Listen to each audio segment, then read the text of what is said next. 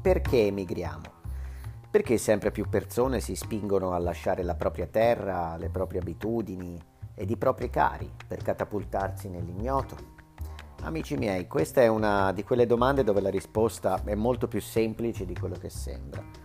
La verità è che emigriamo o per piacere o per necessità.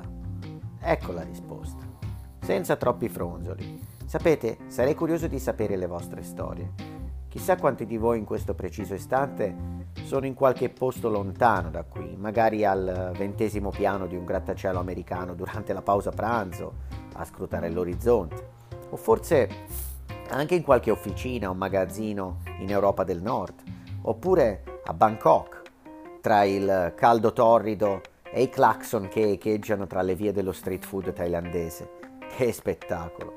Io amo il mondo e sono sicuro che se qualcuno di voi stesse ascoltando questa puntata confermerebbe il fatto che viaggiare e scoprire nuove culture è sempre una preziosa opportunità, certamente per arricchire il nostro bagaglio di esperienze. Dunque, questo podcast nasce proprio con l'idea di condividere esperienze, difficoltà ed obiettivi raggiunti o da raggiungere della vita all'estero. Insomma, tutto quello che un migrante prova sulla propria pelle. Dunque io pubblicherò le puntate senza una cadenza ben precisa, ma avremo tanto da discutere su svariati argomenti. Per esempio dal, dal caro vita di un paese ai divertimenti, alle opportunità professionali, ai prezzi delle automobili, tutto quello che un immigrante, un emigrante deve sapere.